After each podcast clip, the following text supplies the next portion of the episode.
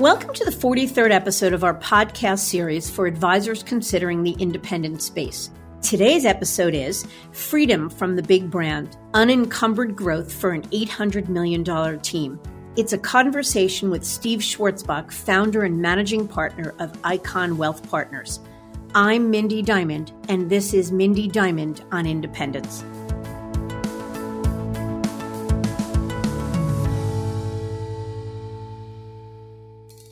This podcast is available on our website, diamond dash consultants dot com, and on wealth management dot com, as well as iTunes and other resources. If you're new to this series, I encourage you to visit diamond dash consultants dot com slash independence one oh one for the top five episodes that will help you get up to speed on the basics of the independent space, plus links to other episodes you may have missed. And if you're listening to the series on the Apple Podcast app, be sure to leave a star rating and review. It serves as a guide to us, as well as to your colleagues in the wealth management space who may be searching for valuable content to tune into.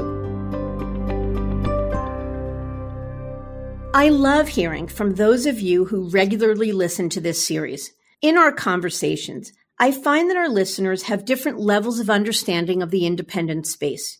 There are some who have little background knowledge, while others have already embarked upon the due diligence process, and many who are already independent.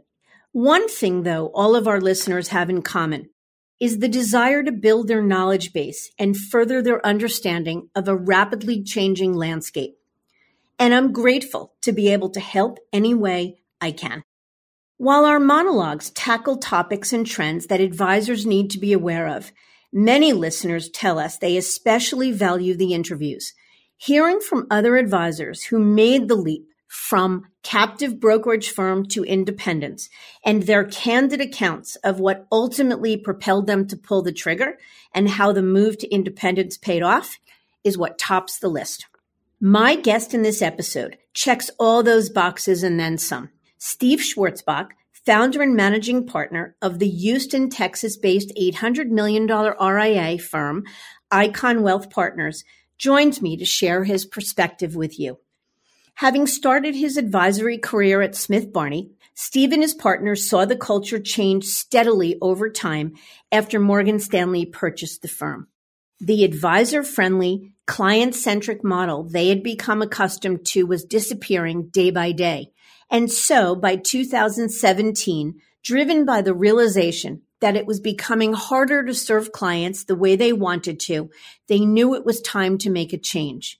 And so Icon Wealth Partners, a high net worth focused planning firm, was born. It's a great story of how this team came together and forged their path to independence, which Steve tells best. So let's get to it.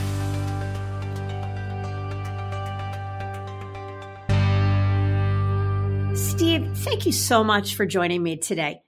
Well, thanks for having me, Mindy. Appreciate the opportunity. Oh, you bet. Tell us a little bit, if you would, about Icon Wealth Partners. Sure. Icon is a hybrid R I A located in Houston, Texas. We manage just shy of eight hundred million dollars in client assets. There are three partners and co-founders, Blake Pratt and Mark McAdams and myself. And we have eight additional investment professionals and support staff that we work with. And what kind of clients do you serve? You know, Mindy, generally we serve high net worth and ultra high net worth clients. We like to describe our clients as smart but busy people. They're corporate executives, uh, partners at law firms, and business owners. And uh, since we've gone independent, I might note that we've had much more success with the business owner prospects and clients than we did previously. So that's that's been a, a great surprise for us. Yeah. So I, I, we can talk more about that as we move through this. But let me ask you, why do you think that is? What is the pitch to these business owners that makes them more receptive now than before? I just think that they're entrepreneurs and they see across the table now somebody who took an entrepreneurial risk, just like they did when they started their business. So there is a connection, if you will, between us and a business owner that didn't exist when we were, you know, embedded in a big global wealth management firm. And I think they see that and appreciate it. So, you know, it's an interesting point. And again, we'll talk more about it. But so many wirehouse advisors who are thinking about independence, intrigued by it, but the thing that trips them up often is the, the belief that the clients are really reliant on a big brand name, that the name Morgan Stanley or Merrill Lynch or U B S is important, especially to high net worth and ultra high net worth clients. Yet you're saying the opposite. You know, Mindy, I think our clients, you know, given the culture that I personally came from, which was a big corporate culture at Accenture, we were worried that they would feel a separation from a Morgan Stanley or a U B S, which is where we came from. But we were pleasantly surprised that that was not the case. And I think it was two reasons. One is, once we mentioned that their assets were going to be custodied at Fidelity, a household name, a fortress balance sheet, very strong during the financial crisis, I think that allayed a lot of their fears. I think they also recognized that the value that they were getting was only partly from the company itself. It was much more about the personal relationships that we had with our clients. Yeah, makes sense. So let's pivot for a second to your background. In an earlier conversation, you told me about how you met your business partner, and it's a great story. Can you tell us a little bit more about that? Sure. I was a partner at Accenture, the global consultancy, for twenty-two years. And we went through a an I P O in two thousand one, and therefore had a, a liquidity event that I needed help managing. And I had met Mark uh, McAdams uh, through his father, who was a friend of and mentor of mine. And so we uh, we started a relationship in two thousand one. I told him back then I have more kids than money, but we started the relationship anyway on relatively modest terms. And I just really, I liked the way he dealt with me. I liked the way he interacted with me. And it just was, we just clicked from the very beginning. Interesting. So you moved from client to advisor partner. And I know you guys then spent, I think that he was at Morgan Stanley for about twenty-two years, you had told me. And so tell us a little bit about your partnership at Morgan Stanley, how long you were each there, how the team came together. Sure. Uh, Mark is a, a lifetime wealth advisor. He was with Smith Barney before the merger with Morgan Stanley. And he's probably got, you know, now twenty-five years in the business, you know, something like that. Um, I joined him in two thousand eight. It was time for me to leave the corporate world, kind of get off the road. I'd been a, one of these road warriors for a long, long time and was just looking to simplify my lifestyle. So I was talking with him, as most clients and advisors do, about how do we prepare for the future and what comes next. Well, I was forty-six years old and needed something to do. And so our conversations kind of evolved into whether I would be interested in working with him in the wealth management space. Knowing how much I appreciated the way he treated me, uh, knowing that a lot of his clients were my partners at Accenture, it just seemed like a natural fit, and our conversations uh, you went from there. Got it. So how long were you actually at Morgan Stanley? Not that long, right? I was there nine years. So I, ah, I, I okay. teamed up with Mark two days after Bear Stearns was sold for two dollars to J P Morgan. Interesting. So, so my timing wasn't perfect, but uh, it was April of two thousand eight when Mark and I got together. Got it. And what was the makeup of your business while at Morgan Stanley? Was it similar in terms of the nature of the clients that you served, et cetera? It, it was similar. There was a higher concentration of Accenture partners. Mark did a great job bringing Accenture partners into his business, and and as an affinity group, he served us very, very well. And I would say, you know, a third, if not half of uh, his business when I started with him was with Accenture Partners. Uh, that has changed a little as we've expanded our business. We've gotten outside of that affinity group more and more, but it's still probably twenty-five percent of the business and is an important part of it. Interesting. Okay. So, and then there's your third partner. So you met both of your partners at Morgan Stanley, but one later left for, for U B S. So how did the three of you reconnect and then decide to go independent? Yeah. Mark and Blake had known each other for a long time, and they are personal friends. So when Blake left to go to U B S, they stayed in touch. you know, periodic lunches, uh, just two friends, uh, staying connected. Over time, I think those conversations started to evolve into what was going on in our industry, what was going on in our individual firms. And at some point, the conversations turned to, you know, should we be considering teaming together and going independent? Uh, once Mark saw that Blake was serious about that, they invited me into the conversations. And so the three of us started uh, thinking through that opportunity as a trio. Got it. Let's circle back then to the genesis for forming Icon Wealth and some of the things that sort of drove you to it. So what were some of the drivers, the pushes to leave Morgan Stanley and the pulls toward independence? Were there certain changes you had seen?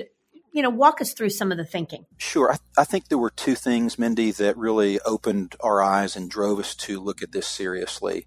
You know, one is that Morgan Stanley's management style was materially different than the culture that we had grown up in in Smith Barney. It was a, a little more centralized, a little bit more Wall Street or New York driven, less local decision-making and authority. Uh, so we noticed that very early on in the combination of Morgan Stanley and Smith Barney. The other is we didn't know what we didn't know. We had to be educated on what the independent model actually looked like. We did a very quick and dirty look into an high t- a Hightower option oh, probably back in two thousand eight, two thousand nine, not, not long after Morgan Stanley Uh, came uh, merged with uh, Smith Barney. And at the time, the platform did not consider alternative investments. That's a third of our business. That's a third of our book. And so we didn't go much further. The, the business model just had not matured enough. The meaning the Hightower, or you felt the independent model just hadn't matured enough. It was really the independent space. Um, Hightower, we thought, was you know, pushing the envelope and changing the game, if you will, back then. Um, but without the ability to bring our clients alternative assets over, we knew it would be a non-starter with our clients. So we did not pursue it at that time very vigorously. You know, that's actually an interesting point, because a lot of the guests I've had on this show have said that, that they began to look, or at least get curious about the independent space, in some cases a decade ago. And what they found were capabilities that may not have been quite as turnkey, easily accessible, or robust enough. And fast forward a decade or eight years later, and suddenly they see a whole sort of filled out set of possibilities of ways to support an independent practice. And it sounds like you found the same. We absolutely did. Yeah. So how did the changes that you began to see at Morgan Stanley affect your ability to serve your clients? Quite frankly, we, we felt like we were being told no more often than yes. And, you know, we understand that it's a big company, that there was a need to manage to the lowest common denominator to protect the firm and the franchise. But that was frustrating to you know, two partners who are both, you know, solid business folks, wanted to serve our clients, uh, but were consistently hit with some barriers or impediments that prevented us from doing so. And we didn't think we were doing anything unusual. We just saw a little erosion of the kinds of conversations we could have with the clients, the kinds of products that we were making available to them. Uh, there was a little bit of the move towards a proprietary product within the Morgan Stanley franchise that we were a little uncomfortable with. Um, so we just started to see over time this erosion of what we thought was our commitment to open architecture and the way that we had, we'd always served our clients. Yeah. You know, I read an interesting quote this morning by a breakaway group that left Merrill Lynch last year, managing about five billion dollars in assets. And they were quoted as saying that they had no idea what the business was capable of until they went independent. So what have been some of the things that you've been able to do, or things you've seen as an independent that you couldn't do or uh, weren't capable of doing at Morgan Stanley? You know, the thing that we've learned as an independent business is, and this sounds a little counterintuitive, that the choices are now truly unlimited. In fact, it's one of the challenges that I think of the independent model, of the independent space, is you've got to manage the choices because they, they really are abundant. What we have found that our clients really appreciate is that, that we are free to look for products and services outside of the universe that we used to operating in. We used to operate in. And I think a good example of that is securities-based lending. a lot of our clients were using the rate arbitrage and the leverage of their personal assets to do things like private real estate investing or to buy mineral interests in oil wells uh, in the Eagleford Shale. And so our clients adopted the securities-based lending product and, and capability. When we went independent, we had more choices of where we could source that product. So at Morgan Stanley, it was you can have any color you want as long as it's black, right? We used their product, which was a good and solid product. But in the independent model, you know, Fidelity offers the product to us, Goldman Sachs offers the product to us, and we're working with a smaller, nichier focused group. And what we can do is we can play them off of each other. We can have them compete for our business, which our clients appreciate, that they know that, that we're fighting for them, if you will. Yeah. Well, what you're talking about is going from being a sell side person to becoming a buy side advocate for your clients, creating competition for price and service.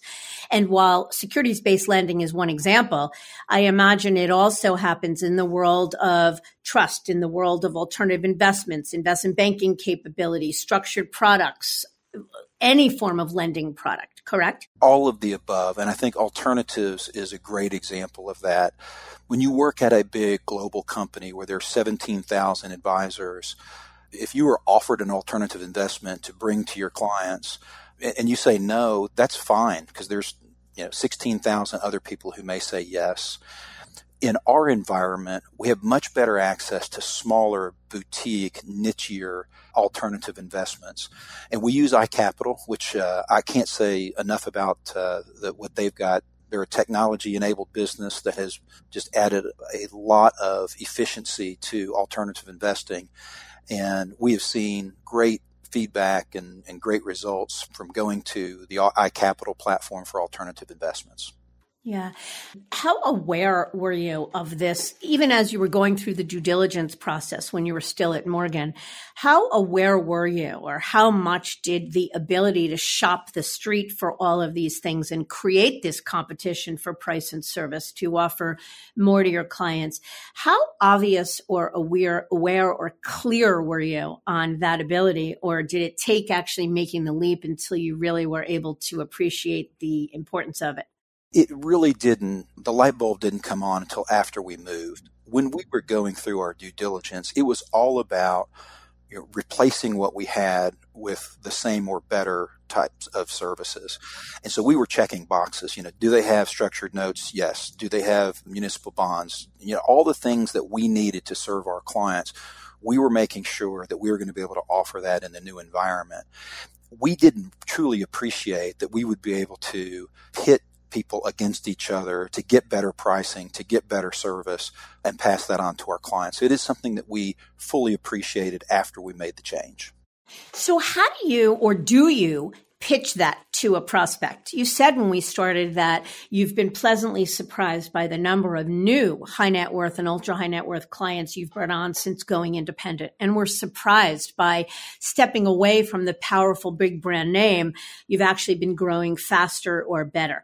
So is the notion, the ability to shop the street and create competition for things like securities-based lending, alternatives, or just about anything else, is that part of your pitch now to prospects? It definitely is. And the pitch is, uh, is not quite that direct, but we definitely convey to our prospects that we are unencumbered from being able to bring the best of investment products and services to them. We talk a little bit about some of the nuances, the restrictions. We talk a little bit about the pay-to-play notion that does or does not exist on Wall Street. And I think that our clients understand that, and, and I think that they can identify with us as business owners when we say that we're going to do everything we can to bring the best of the best to them. I think they believe it. Yeah. So in your exploration process, did you ever think about looking at another wirehouse, like looking at U B S or Merrill Lynch or a regional firm or any other employee-based model, or you just had your sights set on independence? Yeah, we did not think long and hard about going to another wirehouse. Mark and I had a lot of very deep, soul-searching conversations about what should we do with the business. And remember, he is the one who originated the, this business. I joined him. So he's the architect of, of what we've got. And I hope he would say that I've added some value to the team. But, you know, I, I had to be very sensitive to Mark was the creator of this. But we realized very quickly that our clients would not appreciate that we were taking a check. Monetizing the business, I think they are all invested in our personal success, but they understood that just going to another wirehouse really meant that, you know, Mark and Steve were going to be taking a big check. And the other is we just didn't feel like it was any different. The Merrill, U B S, Wells Fargo, Morgan Stanley, you know, you name it, they do generally the same things. And so we didn't feel like it would be a differentiated enough story for our clients to understand and appreciate. Yeah, that is the refrain we hear from most. It is, it's went from a world where wirehouse advisors, if they moved, only went from one wirehouse to another. That has become much more the exception than the rule.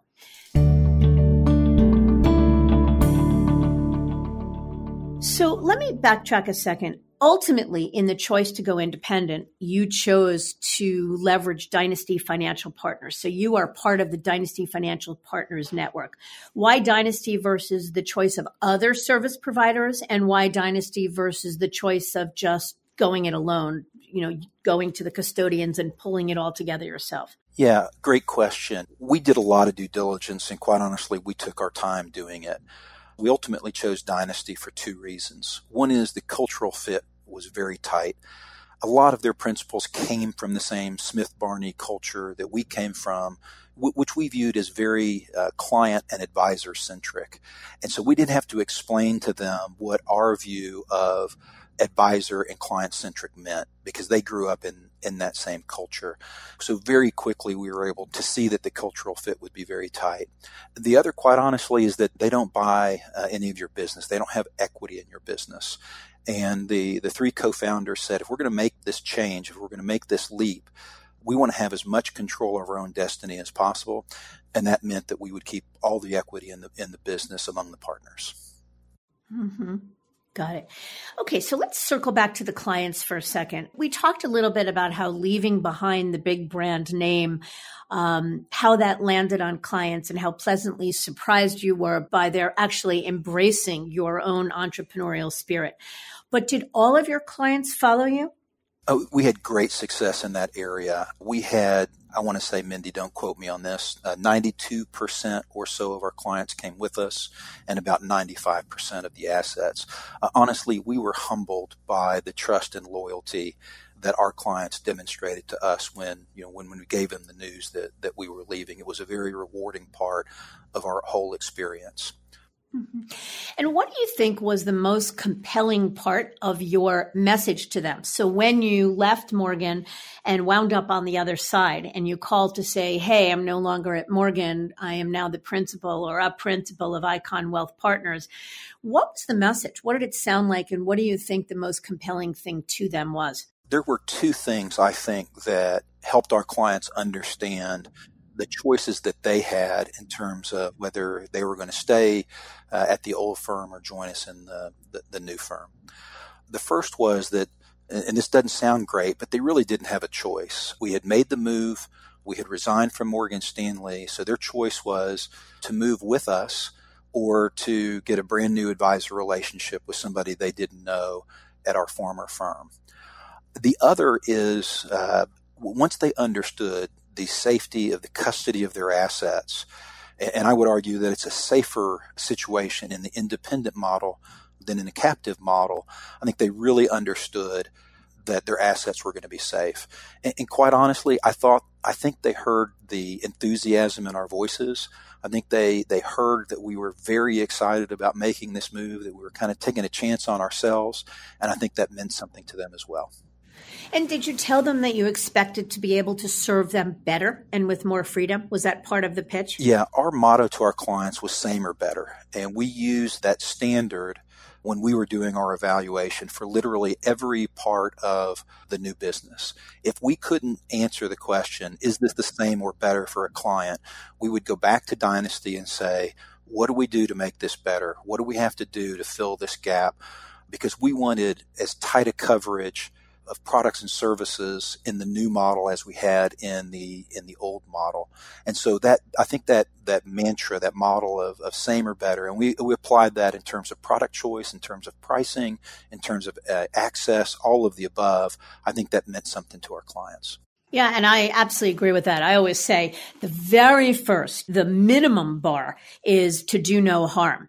But the real threshold should be same or better. And in most cases, no reason not better. And that's a good thing. That's a great thing. So many prospective independent advisors, so advisors that are currently sitting at captive employee-based brokerage firms, often believe they need to be serial entrepreneurs in order to make a successful leap to business ownership. So in other words, they're intrigued by the freedom and the control that independence offers. They're intrigued by watching some of their billion dollar colleagues make the leap and some of the things they're saying about their newfound enthusiasm and passion for the business. But they don't necessarily believe that they were born with entrepreneurial D N A. So I would ask you, how entrepreneurial at the core would you say you and your partners were? Yeah, I think that we were entrepreneurial within the context of a wealth management business. And what I mean by that is we were very willing and interested in, you know, pushing the envelope in terms of exploring new product areas and, and looking at things that might not be as mainstream. So we were entrepreneurial in in that regard. I think it is a myth that we in the independent space need to debunk, that you have to be some Steve Jobs, Jeff Bezos level entrepreneur to make this successful, because that's just not the case. You do have to be willing to take a risk. You have to be entrepreneurial enough to know that there's going to be some unknown or unknowable challenges that you're going to have to manage. But one of the concepts that we've been talking about with advisors who are interested in joining us is this notion of safe passage. There is lots of data and evidence and anecdotes about billion dollar teams leaving the safety of the cocoon of a of a big wirehouse and going independent. And there are there are providers like Dynasty, like Fidelity, uh, that help enable that. So this concept of safe passage, moving your book from one place to another, is something that I think we as an industry could do a better job communicating and educating. I make that my mantra. That's my conversation, the notion of safe passage with every advisor. And it's not about selling them on making a move. It's just helping them to understand that clients have the right to be served by an advisor who is able to offer them the best in class of everything without being encumbered by the agenda of a big brokerage firm. And that's not to say that being in a big brokerage firm is wrong, because if an advisor believes that the best way to service a client is at a big firm, then so be it. That's wonderful. But if an advisor believes that they can serve clients better elsewhere, as an independent, for example, they should be free to do so. And I agree that the industry needs to do a better job of explaining that.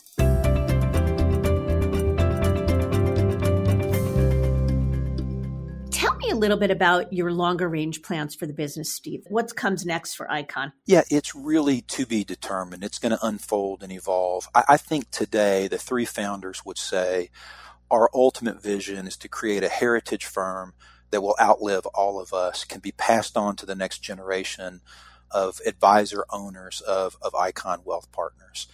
So we talk in terms of long-range view of what Icon Wealth Partners can become. You know, we are committed to growing both organically and inorganically. When we made the investment in the independent model, we all came out of pocket to do so. And our view was you're at an inflection point when you do that. You can either go with an approach that is a better way to serve your clients without those growth aspirations, and you'll probably be more content and happy just because you have more freedom to serve the clients the way you want to. Or you can do that and invite other advisors who are like-minded to join you in that endeavor. And we took that route. We we thought if it's good enough for us, it's going to be good enough for other people, and that they would be attracted to the independent business model. Yeah. So I want to back up to something you just said. We, my partners and I were out of pocket to build this.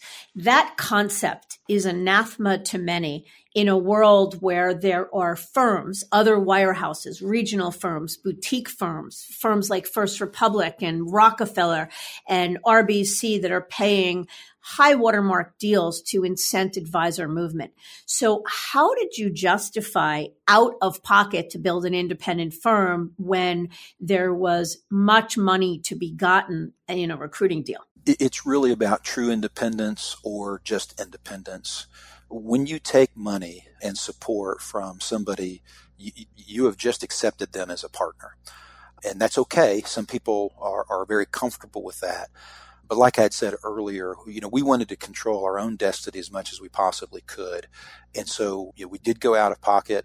Um, the economics, as you well know, and have been a huge advocate in, in spreading this, is that the economics in this model are better for everybody involved. And so we didn't think that the upfront investment was overly rich for what we thought the economic rewards could potentially be.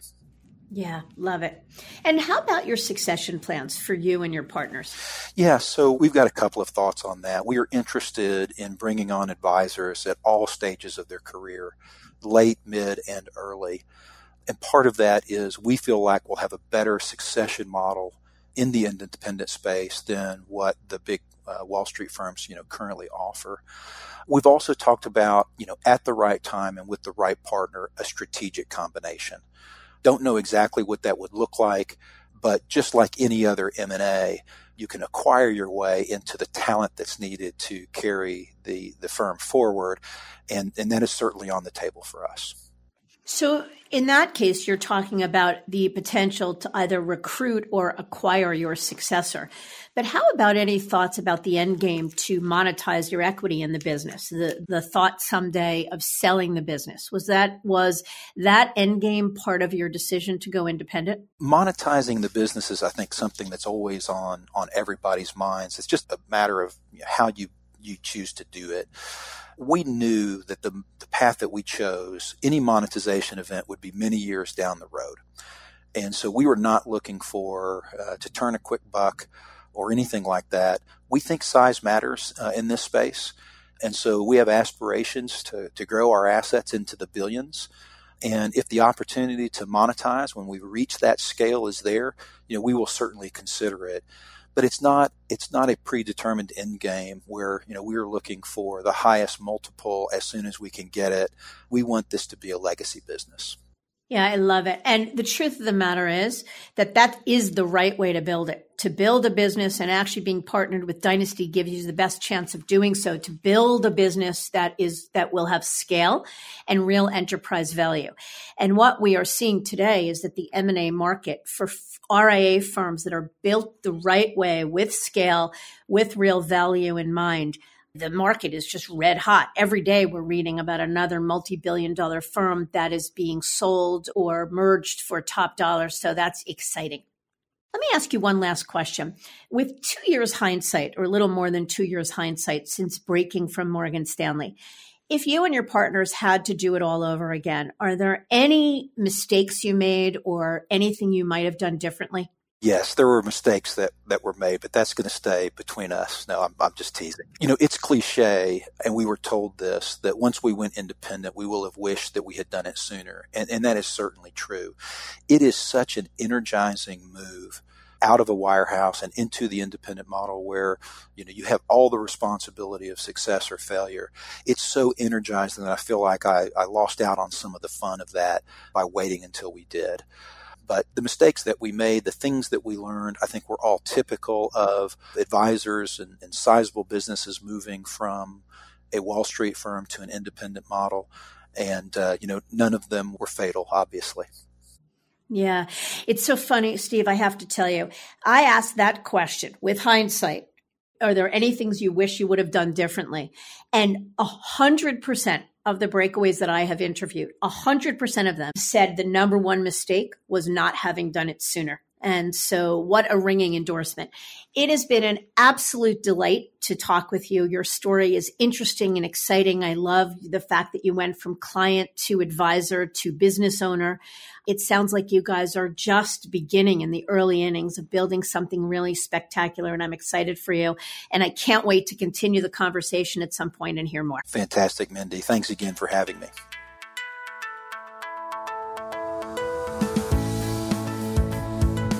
Steve Schwartzbach said it best. As independents, we are unencumbered and able to bring our clients best-in-class products and services, combined with the safety and power of Fidelity's fortress balance sheet. And contrary to popular belief, jettisoning the Morgan Stanley brand has actually enabled this team to grow faster and better. In our next episode, I'll be speaking with Andrew Daniels, Managing Principal of Business Development at Commonwealth Financial Network. Back in nineteen seventy-nine, founder Joe Deitch had a vision to build a broker-dealer firm which focused on fostering a creative environment for advisors, along with some of the guardrails of the wirehouse world they came from. Andrew will discuss why the Commonwealth independent broker-dealer model is right for so many advisors looking at independence, and how some forty years later, Commonwealth continues to thrive in what's become a crowded and competitive space. So I hope you'll join us. Until then, I encourage you to visit our website, diamond dash consultants dot com, and click on the Tools and Resources link for valuable content. You'll also find a link to subscribe for regular updates to the series. And if you're not a recipient of our weekly email, Perspectives for Advisors, click on the blog link to browse recent articles. Feel free to email or call me if you have specific questions. I can be reached at nine oh eight, eight seven nine, one oh oh two or mdiamond at diamond dash consultants dot com. Please note that all requests are handled with complete discretion and confidentiality. Thank you for listening. I also want to thank wealth management dot com for sharing this podcast with their viewers and subscribers. This is Mindy Diamond on Independence.